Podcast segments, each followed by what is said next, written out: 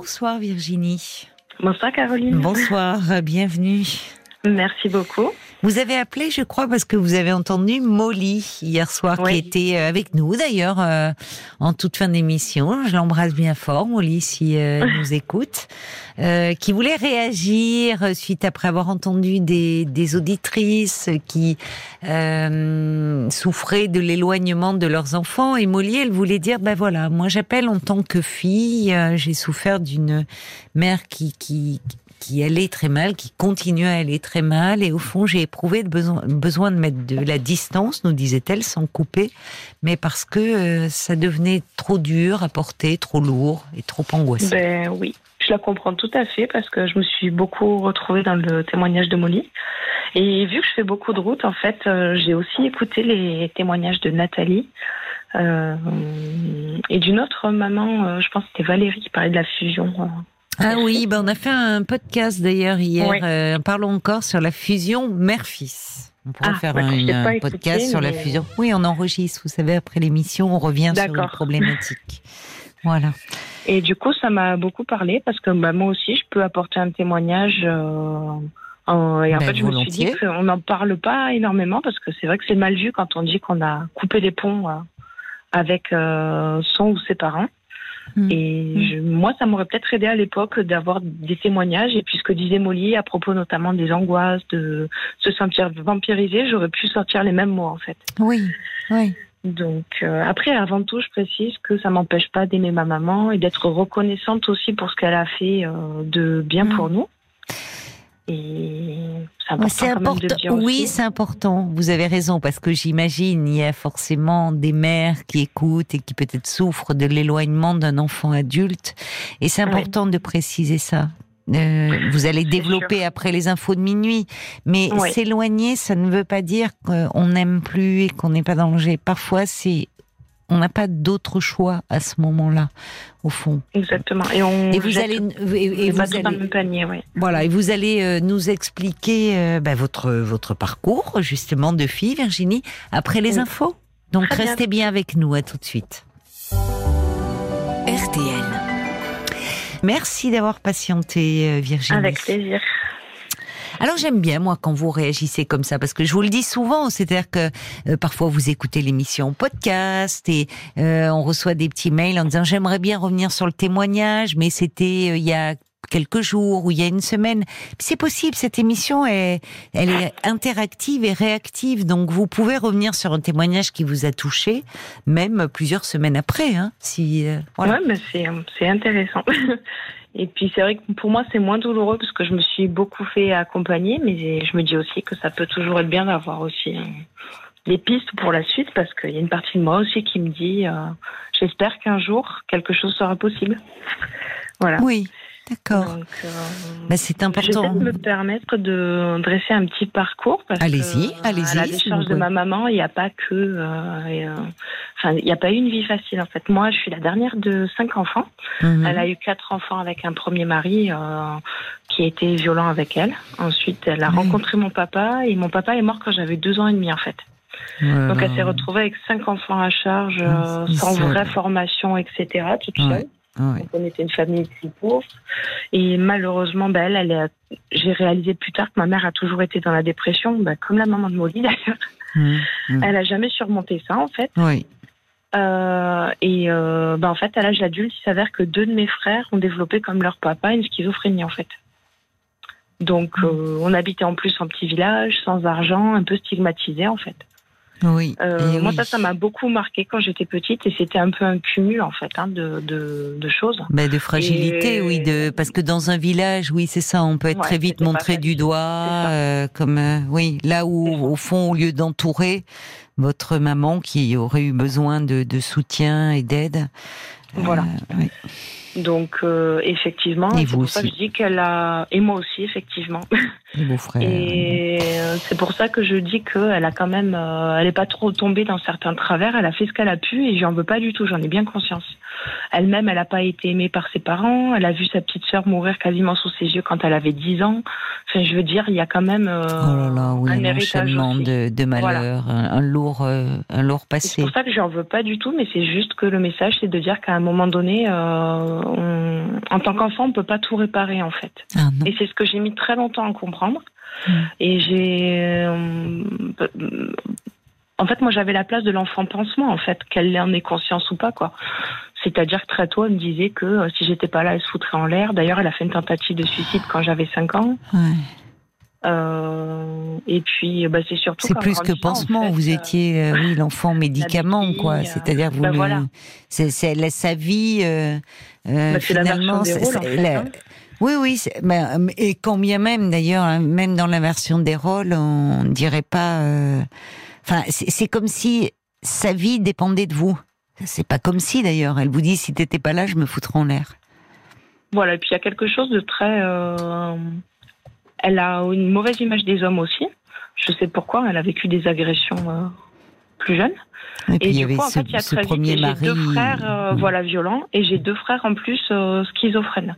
Donc en fait, très vite, elle a mis dans mon notre frère dans le même panier, et moi et ma sœur, par contre, on était sa source de fierté. Mais sauf qu'en fait, ce qui s'est passé, c'est que nous, on l'a intégré. Je vous parle de ça après euh, des années, enfin cinq ans d'analyse hein, quand même. Mais ça s'entend. Ça s'entend. La... C'était là que vous, vous, vous, pouvez tracer un récit, mais il n'y a plus toutes les émotions. Enfin, moins douloureuses associées. Je pleure plus, mais il y a eu tout ça par le passé. Bah, je vous comprends, oui. Et du coup, bah, c'est-à-dire que, en fait, ce qui est triste, c'est que moi, en tant qu'individu, j'existe pas. En fait, ma sœur, pas beaucoup plus. C'est-à-dire qu'on a le rôle de lui faire honneur. Donc, on a toutes les deux fait des études, euh, on a un bon travail. Euh, mais en tant qu'individu, on n'existe pas. Moi, ma mère connaît pas des choses bêtes comme ma couleur préférée. À Noël, elle me fait systématiquement cadeau de choses que je déteste. Euh, enfin, c'est, ça pourrait paraître anecdotique, mais en fait, quand ça se répète à l'infini, on n'est pas une personne, on est un objet, en fait, quoi.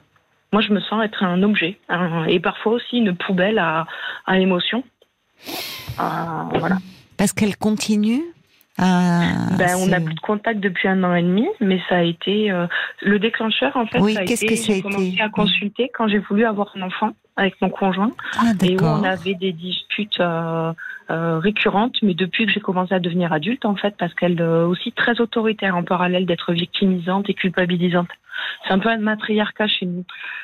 Donc euh, très très autoritaire et moi c'est vrai que j'ai jamais trop supporté ça et quand j'ai commencé à m'émanciper déjà là ça a grincé des dents en fait. Mais oui. Et euh, bah, du coup en voulant un enfant moi j'avais qu'une peur c'était de reproduire tout ça en fait. Là hmm. on a été déjà à un stade où pour tout vous dire quand ma mère me prenait dans ses bras physiquement je m'aurais c'est en fait je me retenais de la repousser. Et elle vous prenait dans ses bras. C'était un geste qu'elle faisait. euh... Oui, mais ça, je... mais c'était, c'était, c'est depuis quelque temps qu'elle, quand vous étiez adulte, qu'elle faisait ce geste ou enfant Toujours, elle... elle a été affectueuse, mais ça a brouillé les messages. Parce que moi, je savais que ma mère m'aimait, en fait. Je me disais, mais comment tu peux te comporter comme ça avec un tel rejet alors que contrairement à d'autres personnes, t'as pas été tabassé, t'as quelqu'un qui t'aime. Donc en plus, ça a entretenu beaucoup de culpabilité en fait. Mais c'est oui, j'entends ça. C'est vrai que c'est toujours très culpabilisant. Ça a été vos premiers mots d'ailleurs, dire c'est mal ah perçu, bah comme si finalement vous passiez pour une fille ingrate. ça montre que souvent il peut y avoir un éloignement qui est qui qui est nécessaire et c'est pas de l'ingratitude. Enfin, c'est c'est un moment presque de la survie et de la protection. Et voilà vous avez mis le mot, c'est qu'en fait, quand mon fils est né, j'ai fait une dépression postpartum et j'ai ah. développé hypervigilance. Ça s'est axé sur le bruit, mais je dormais plus. Euh, et là, en fait, j'ai dû vraiment, vraiment me faire aider. Et on m'a expliqué aussi que dans des moments comme ça, euh, il y a beaucoup de choses qui ressurgissaient. J'étais aussi en souffrance professionnelle, donc j'ai refait un petit épisode euh, bah, deux ans plus tard, il y a deux ans maintenant un petit euh, épisode dépressif bah, Dépressif, ouais, encore. Là, je pense que c'est plus un épuisement professionnel. Mais oui. Elle m'aidait pas non plus parce que je vais me garder de donner trop d'anecdotes pour pas polluer le message. Mais par exemple, quand j'ai commencé à lui dire que ça allait pas avec mon fils, etc., je me souviens très bien de ce moment au téléphone où je l'appelais en mode mais comment je vais finir la journée quoi dans ma tête c'était la mmh. détresse la plus absolue mmh. et où en fait elle rigolait et je lui disais, mais pourquoi tu rigoles? Ah, ben de vous imaginer, euh, toi et ben, le prénom de mon mari, euh, euh, s'il y a des brouillards au boulot comme ça, ben, ça me fait bien rire, je me dis que chacun son tour. Donc euh, oui, c'est ça. Elle a, elle, a, elle a aucune conscience de Et, aucune, euh, au fond, euh, enfin, aptitude maternelle enveloppante qui, c'est pas adapté là. C'est, enfin, c'est dissonance de rire de n'importe, enfin, une mère. C'était cruel en fait. Oui, c'est ça. Elle vous renvoyait à votre alors que vous étiez en détresse. Au fond, elle vous dit chacun son tour. C'est-à-dire comme si, ben voilà, tu vas voir ce que c'est.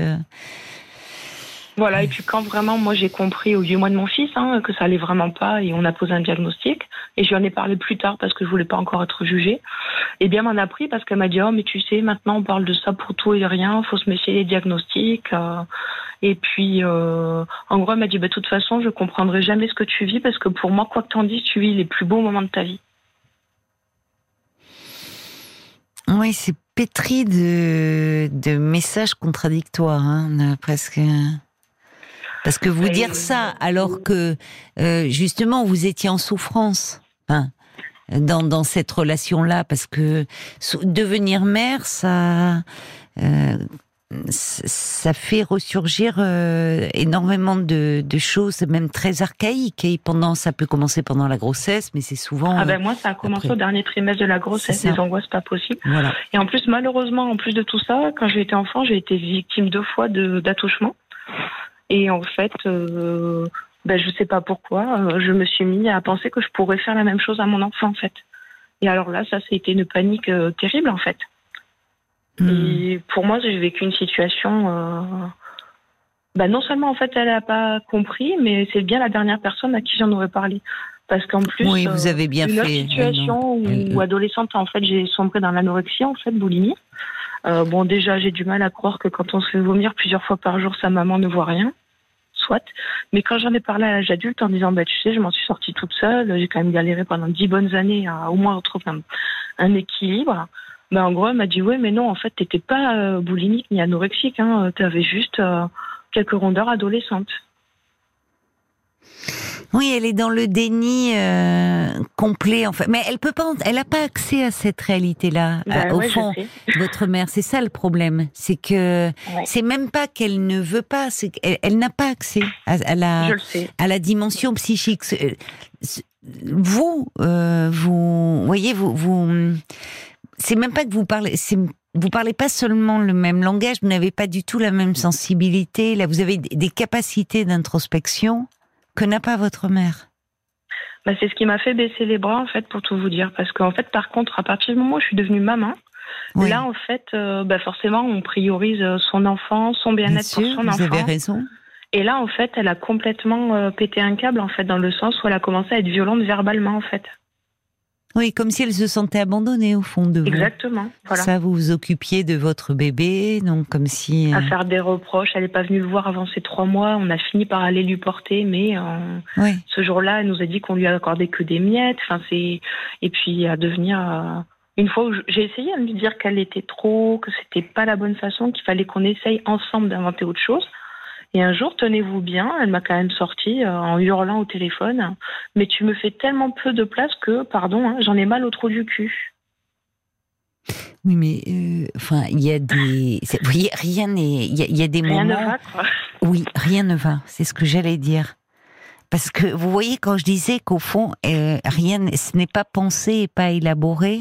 Vous voyez, elle, elle vous dit, elle vous dit pas, ça me fait mal au cœur. Vous voyez où ça se ben, situe? Mais imaginez l'état de choc, on se dit non mais c'est pas possible, là il y a un vrai problème en fait quoi. Et oui, bah, du coup, mais il y a euh, des troubles bah, un, peu, psychiques, non, derrière bah, aussi. Euh, moi, c'est ce que euh, la dernière psychologue que j'ai vue en faisant de l'EMDR, parce que justement, au deuxième épisode dépressif, j'étais vraiment repartie dans des angoisses très profondes. Mm. j'ai dû me mettre un petit mois en arrêt maladie et m'accrocher derrière, en fait. Hein. Mm. Mm. Et elle, elle m'a dit, mais il y a sûrement une pathologie vraiment. Ça laisse, oui. Pas forcément diagnostiquée, en fait, quoi. Oui, c'est possible, bah, puisque oui, elle n'a jamais consulté votre mère. Elle a consulté, mais il y a très longtemps. Dans le Je trouve que dans le, c'est pas tant le, le, côté cru des propos, c'est le côté dissonant. C'est, elle dit des choses qui, euh, enfin, c'est même pas une chose et son contraire. Vous voyez, c'est tout d'un coup, euh, euh, c'est plus que pas adapté. Ça devient presque incohérent. bah, c'est vraiment, par contre, moi, j'avais jamais connu ma mère comme ça.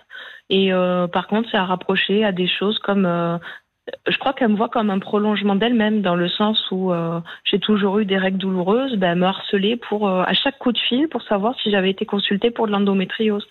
Et elle respectait pas le fait que je lui dis j'ai consulté, c'est pas ça et je n'ai plus envie d'en parler avec toi. Mais elle me disait que j'étais méchante, que c'était une complicité mère-fille. Bon, et par contre, le fait que je suis méchante, acariâtre, mauvaise, ça, je l'entends depuis que je suis petite, quoi. Ça, elle vous dit ça? Ah oui, oui. Mais parce qu'elle est beaucoup dans la projection. en fait. Elle est mm. beaucoup dans la projection, votre mère. C'est-à-dire en fait, elle, euh, euh, vous avez raison de dire, euh, elle ne, elle, n'a pas la capacité de, de, d'entendre en fait, de vous. Elle ne sait pas qui vous êtes. C'est vrai parce qu'elle est trop bah enfermée en elle-même. Et, et, et, en fait, les nous, en tant que psy, on sait à quel point c'est source de souffrance et à quel point ça peut créer des vulnérabilités. Et, je voudrais pas qu'on reste sur cela, mais pour vous me parliez de vous en tant que maman de ce petit garçon, on va y venir. Mais c'est-à-dire que euh, cette, ce sentiment, au fond, de, que vous, vous, vous avez peur de ne pas être comprise, de passer pour une fille ingrate prendre du recul alors qu'au fond, bon, j'ai pas été maltraitée, j'ai pas. Mais euh, c'est quelque chose dans la relation où vous vous êtes, vous ne vous êtes, vous avez été mal aimé. Et ça, ça fait ben, souffrir, ça. Ça, c'est une source de fait, J'ai fait la paix avec tout ça parce qu'une fois, j'ai une amie qui m'a offert un livre qui s'appelle euh, Ces pères qui ne savent pas aimer. C'est Gabriel Rubin, non? Je sais plus, je ne connais plus l'auteur. Mais alors ce livre a été, euh, je pense que ça a sonné la fin de ma thérapie parce que je, je, dis c'est ça en fait. En lisant les profils, etc., je reconnaissais au moins trois pour ma maman. Et je dis mais en fait c'est pas qu'elle m'aime pas, c'est ça, c'est qu'elle ne sait pas aimer euh, en tant que maman quoi. Voilà. Voilà, c'est ça. Ça veut pas dire que vous avez raison. C'est bien d'avoir euh, pu comprendre cela. Alors après, elle, elle vous aime mais mal en fait. Bah Elle vous aime. C'est là que je veux dire où je comprends aussi les mamans qu'on a écoutées, mais euh, à un moment donné, c'est vrai qu'il faut aussi entendre que les enfants, ils peuvent, euh, euh, sans aucune méchanceté ni manque de respect, ils, ils sont pas là pour éponger le mal-être en fait, quoi on peut soutenir comme on peut, mais c'est pas notre rôle. C'est mm. affreux en fait, quoi. C'est trop. C'est-à-dire qu'à un moment, euh, euh, comme vous, vous dites, euh, vous, vous, mettez beaucoup de, vous prenez beaucoup de pincettes. Enfin, on sent que vous ne voulez pas accabler bah votre mère, et, et, et c'est délicat de votre part de penser aux mères qui écoutent et qui sont peut-être en souffrance dans leur lien avec leur enfant. On sent que vous êtes pleine de délicatesse et d'empathie, vous ce qu'a du mal à faire votre mère. Non pas parce que parce qu'au fond, comme souvent quand on va très mal, euh, la souffrance elle envahit tout et donc il y a que soi. Et même son enfant, enfin, il, il est, comme vous dites, il est là presque, c'est inconscient, mais pour éponger ce mal-être, cette souffrance pour euh, réparer, pour combler. mais, c'est inconscient, mais ça fait beaucoup de mal. Ça fait beaucoup de mal. Sa dépression est pas soignée, donc tout est emprunt quand Molly disait que c'était sans arrêt des mauvais souvenirs, des plaintes. C'est-à-dire qu'il y a pas Elle écoute Molly d'ailleurs. Elle a envoyé ah un bah petit message pour dire qu'elle vous écoute. Ouais. Il n'y a pas de place au bonheur ou aux bons souvenirs. Créer des bons souvenirs, c'est pas possible en fait. Donc moi, au bout d'un moment, effectivement, je me suis reconnue dans Molly, ou euh, d'aller la voir. En fait, j'étais à deux doigts de la crise d'angoisse. Euh, j'étais super mal. Euh, lire des messages, mais ça pouvait me. Enfin, il y en a que je lisais pas en fait, quoi. Euh, mais c'est bien, c'est mieux, c'est une façon de se protéger aussi, si ces messages doivent vous faire du mal. Et alors, j'imagine que, euh, donc, euh, puisque vous me parlez, je ne sais pas quel âge a votre petit garçon aujourd'hui? 4 ans, bientôt 4, ans. D'accord. Donc, oui, c'est finalement à sa naissance, et ça a dû peut-être vous soulager que ce soit un petit garçon. Parce Ah mais complètement. Euh, c'est bizarre parce que je voulais une fille, je pensais que c'était une fille, mais j'étais terrifiée. Je pense que c'est mieux que c'était un garçon. Vous aviez peur, oui, de c'était presque l'identification est plus grande à un enfant du même sexe. Et puis c'est terrible parce que vous voyez aujourd'hui, je sais que c'est pas le cas, mais j'avais, je disais sans arrêt, mais j'ai peur de le bousiller en fait. Et vu que j'étais pas sereine à sa naissance de par ma dépression, mon grand stress et oui, tout, oui. j'étais persuadée qu'en fait, s'il pleurait, vu qu'il pleurait beaucoup, c'était ma faute, que je lui transmettais ça parce qu'on culpabilise aussi beaucoup les mamans. je sors un peu du cadre, mais c'est vrai. Et en fait, ben, j'étais paniqué de, de, le bousiller et de lui dire mais en fait je vais en faire un petit. moi je, je, perds pied et c'est tout ce que je veux pas en fait. Parce que moi j'ai vu ma maman perdre pied et. Ça. Enfin, c'était terrible, vraiment, c'était terrible. Vous avez été accompagnée des, enfin, par, vous avez demandé de l'aide ou c'est comment, c'est votre compagnon aussi non, parce que lui, euh, dans une unité maman-bébé. Ah, vous avez en fait, j'avais repris contact avec le psychologue euh, qui m'avait suivi avant ma grossesse euh, pour. Bah, les deux gros sujets, c'était ma souffrance professionnelle et ma maman. Mais en fait, mm. j'ai senti qu'il était un peu à côté de la plaque parce qu'il, c'est pas méchant, mais je, il, me disait qu'en fait, j'avais des ressources en moi, alors que moi, j'en étais à lutter pour pas me foutre en l'air tous les jours. Donc, je me suis dit, là, c'est pas possible. Ah oui, oui. Surtout que je suis pas quelqu'un qui se laisse aller. Donc, je me suis dit, bon, bah, là, je pense que il est un peu à côté, quoi. Et euh, bah, l'unité maman-bébé, en fait, là, c'est là qu'on voit qu'ils sont formés. Donc, j'en profite pour passer un message à tous les, les mamans ou les proches de mamans qui perdent pied avant ou après la naissance. Euh, c'est euh, enfin c'est une vraie maladie et c'est pas juste en, en se poussant pas un baby blues hein. oui, non, mais ça peut aller très loin c'est vrai ça peut, ça peut aller très loin et la dépression postpartum il faut vraiment c'est une euh, vraie saleté ça touche une femme sur cinq et on n'en parle pas. Ben on n'en parle pas malheureusement et c'est bien que vous en parliez parce que et, et, les, et les femmes euh, sont sont très mal, les mères sont très mal, ah oui, et elles, elles, elles, elles, ont en plus honte parce qu'on est dans une vision de la maternité qui est tellement idéalisée, ou comme vous dit votre mère, ça doit être le moment le plus heureux de votre vie, et on peut à ce moment-là comme vous le dites fort justement, complètement perdre pied. Et ces unités mère-bébé font un travail formidable, parce que souvent justement c'est un temps d'hospitalisation où on s'occupe et des mamans et de leur bébé. On leur permet de reprendre des forces, on travaille sur ce lien, il y a des équipes pluridisciplinaires et, euh, et malheureusement il n'y en a pas assez de ces unités euh, mère-bébé. Mais complètement, mais c'est... En tout cas, il faut consulter, il faut se faire aider même en libéral. Ne pas avoir honte surtout de parler. Les ah ben professionnels ne jugeront jamais. On n'est pas une mauvaise. C'est ce qu'il faut se dire. On choisit pas ça. On choisit bah, En fait, c'est une maladie. Alors la dépression, oui, ou postpartum, c'est une maladie, et on sait toujours le fruit d'une histoire. Ça, ça, arrive pas comme ça, ça tombe pas du ciel, et ça n'a rien à voir. On n'est pas une mauvaise mère parce qu'on fait une dépression postpartum. On est simplement souvent euh, euh, quelque chose de l'enfance qui ressurgit et qui envahit tout le devant de la scène. Complètement. Et d'ailleurs, vous voyez, ce qui est, euh, alors j'allais dire drôle, non, mais interpellant, c'est que j'ai recommencé à me sentir très mal aux deux ans et quelques de mon fils, au moment, au même âge où mon père est décédé, en fait. Ben oui. Et ben, je ben suis persuadée que ça a réactivé, en fait, et ça, je l'ai travaillé et vécu en EMDR. Oui. Euh, la perte de mon père, vécue comme quand j'étais enfant. Alors ça, c'est marrant.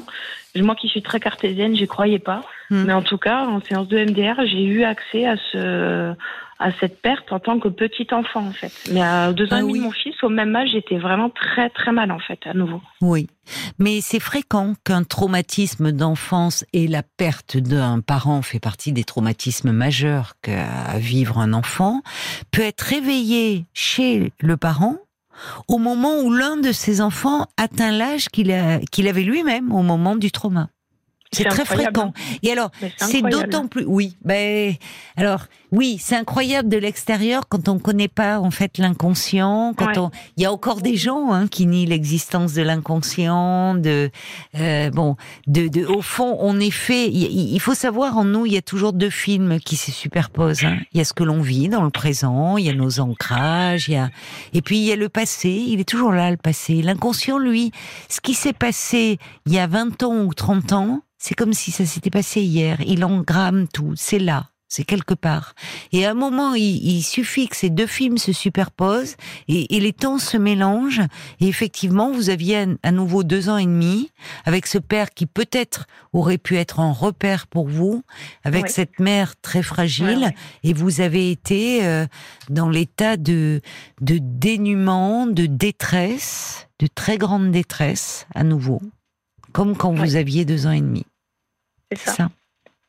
Donc, euh, donc il y a... on était très seuls hein, parce que ma mère, du coup, a pas contact avec ses parents. On avait très peu d'amis. Donc moi, il m'a fallu partir vraiment de ma région d'origine pour aller travailler à Paris, euh, pour en fait me rendre compte que dans toutes les familles, ça fonctionnait pas comme ça, en fait. Donc euh, j'avais 24, 25 ans en fait. Il m'a fallu quitter un peu ça quoi. Mais parce que l'enfant, euh, comment dire, il n'a pas d'autre père que sa famille que ses parents, que ce qu'il vit. Et pour lui, euh, ce qu'il vit, il n'a pas de modèle de comparaison. Donc pour lui, même s'il est dans un univers complètement chaotique, même s'il subit de la violence, pour lui, c'est la norme, en fait. C'est ça, donc c'est ça. Réalité, c'est voilà. Et, et, souvent, les, c'est quand il y a aussi euh, la découverte qu'il existe d'autres types de liens, qu'il y a quelque chose de très violent aussi. Parce que la prise de conscience, c'est toujours très douloureux. Mais moi, ça s'est fait sur dix ans, la rupture. Hein. Ça s'est fait pas en un jour. Euh. Oui, mais qu'est-ce que vous, vous êtes Enfin, je trouve, euh, quand on vous entend aujourd'hui, on voit à quel point il y, a, y, a, chez vous cette capacité euh, qui, qui, enfin, vous dites d'ailleurs, vous avez eu des frères qui malheureusement, eux, mm. ont évolué vers la psychose. Enfin, on voit qu'on n'a pas tous la même capacité à absorber les traumas, à, pouvoir se construire malgré tout. Euh, on sent que vous, vous, vous, tenez debout. Il y a une colonne vertébrale. C'est, enfin, il y a de la capacité d'introspection, de réflexion, d'analyse. Donc, euh, j'ai choisi la lumière en fait. Enfin, c'est vrai que vous voyez souvent en fait quand je pense à l'enfant que j'étais, euh, bah, enfin. Mais vous avez tout dit quand vous avez dit en, parlant de euh, votre petit garçon, j'ai peur de le bousiller. Ce mot. Je me dis qu'il y a du chemin parce que quand je regarde derrière moi, je, dis souvent à mon enfin quand on en parle, je dis à mon mari qui a été un grand soutien. Euh, en fait, je reconnais, j'arrive plus à connecter l'enfant que j'étais avec l'adulte que je suis devenue, en fait. Hmm. Pourtant, il est là, cet enfant. Plus à, connecter tout ça, en fait. Oui, mais parce hmm. que parce que vous le réparez, vous l'avez réparé aussi. Euh, Paul, des réactions euh, au témoignage fort hein, de, de Virginie? Eh ben, Molly, que ah. vous avez entendu hier soir, qui vous écoute attentivement. Et elle dit, c'est fou, moi je reconnais ma mère parfois jalouse de la complicité que je peux avoir avec une de mes sœurs ou cousines. Et vous donnez des exemples différents de ceux qu'elle a donnés hier. Mais elle dit, je me reconnais autant dans votre témoignage que dans le mien, finalement. Ben voilà, ça m'a fait pareil. Un témoignage en miroir. Euh, mais je pense que ça doit parler à beaucoup, euh, au-delà de vous deux et de ce lien qui vous unit. Euh, ce que vous décrivez, on l'entend souvent hein, dans les cabinets de psy. Là. Ben, moi, franchement, je témoigne parce que j'avais pas accès à ces infos-là. Et en fait, moi, je me suis dit, mais en fait, c'est les mauvaises personnes qui en arrivent là. Moi, ça s'est produit la rupture en plus lors de mon mariage où elle n'est pas venue, elle m'a fait un chantage au mariage. Et euh, ça a été trop loin, donc là j'ai décidé de la bloquer de partout. Mais quand on en arrive là, c'est pas de gaieté de cœur. Et moi, je suis persuadée qu'elle doit se dire de bonne foi que je suis une, une ingrate, quoi, en fait. Mais à un moment donné, c'est une question de survie. Moi, c'était ma santé mentale et je, je, je en fait, j'y arrivais juste plus. J'ai envie de dire, euh, moi, là, si je continue, Mais il fallait vous occuper de vous-même et puis vous aviez aussi charge d'âme. Vous êtes devenue maman à votre tour et on voit qu'il vous en a fallu du courage et de l'énergie pour vous pencher sur l'enfant que vous avez été, sur cette histoire. Euh, très chaotique et en même temps, ça en vaut la peine parce que vous avez sacrément déblayé euh, le terrain euh, bah, pour votre petit garçon. Oui, c'est vrai. Et vous avez raison de dire euh, aux mères qu'elles n'hésitent pas à consulter, à demander de l'aide. C'est pas honteux d'être en souffrance. Il faut qu'on se quitte, Virginie, parce que on arrive. vous savez, après, je, je dois rendre l'antenne à minuit et demi. Mais merci beaucoup pour pour ce témoignage fort. Je vous embrasse. Au revoir.